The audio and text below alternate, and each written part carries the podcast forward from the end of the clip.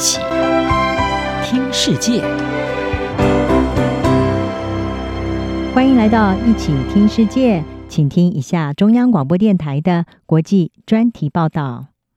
今天的国际专题要为您报道的是：频频攻占国际体育头条，沙国展现全球野心。美国职业高尔夫巡回赛 PGA 六月初的时候宣布，和沙乌地阿拉伯所支持的新联赛 LIV 职业高尔夫巡回赛合并，结束了这两个联盟之间延烧一年多的争端。而这起事件也再度反映沙国透过在体育界的大举投资进行体育洗白，进而拓展他们全球影响力的企图心。沙国二零二一年透过他的公共投资基金成立了 LIV 高尔夫系列赛。这个高尔夫球联盟因为以高额奖金吸引了高球巨星的加盟，直接冲击到 PGA 美国巡回赛在高球界的主导地位，并且导致双方开始限制选手不得参加对方的赛事。但是这场争议却出现了让人意外的结局：PGA 宣布和杜拜支持的 DP 世界巡回赛和 LIV 合并，将会成立一家新的公司。由 PGA 掌握大多数的股权，并且接受沙国公共投资基金的入股。这笔交易案也让沙国在高球界占据了关键的一席之地。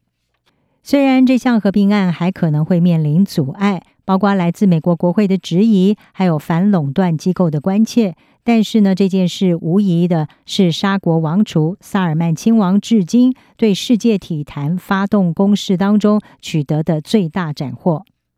除了高球界，沙国公共投资基金也积极投入已经在二零二一年收购的英国超级足球联赛的球队纽卡斯尔联队。近期，并且接连将葡萄牙足球巨星 C 罗，还有二零二二年取得金球奖得主的法国球星本泽马挖角到沙国足球联赛。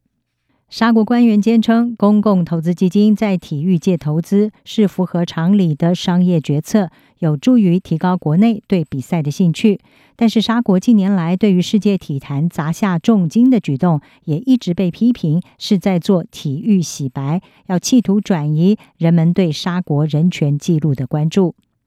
自从沙乌地阿拉伯的王储萨尔曼亲王掌权以来，他把自己塑造成是推动沙国快速转型的改革者。他废除了沙国的道德警察，女性被允许可以和男性一起在球场观看足球赛，未婚男女也能够一起去咖啡店，在同个办公室里面工作，为许多人可以说是带来了更为自由的生活方式。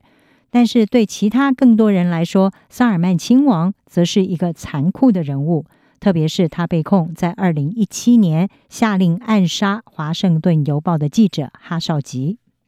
在此同时，沙乌地阿拉伯国内的言论自由也受到严格的限制，公民运动还有异议人士经常遭到打压、受到恐吓，甚至被监禁。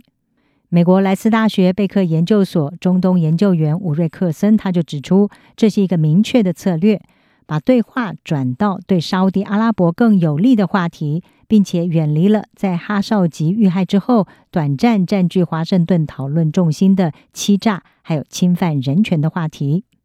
伍瑞克森认为，沙乌地阿拉伯对 PGA 巡回赛的投资，让他能够接触到全美国的富裕观众。而且可能会改变人们对沙国是什么样的国家，以及沙乌地阿拉伯可能正在做什么事的看法。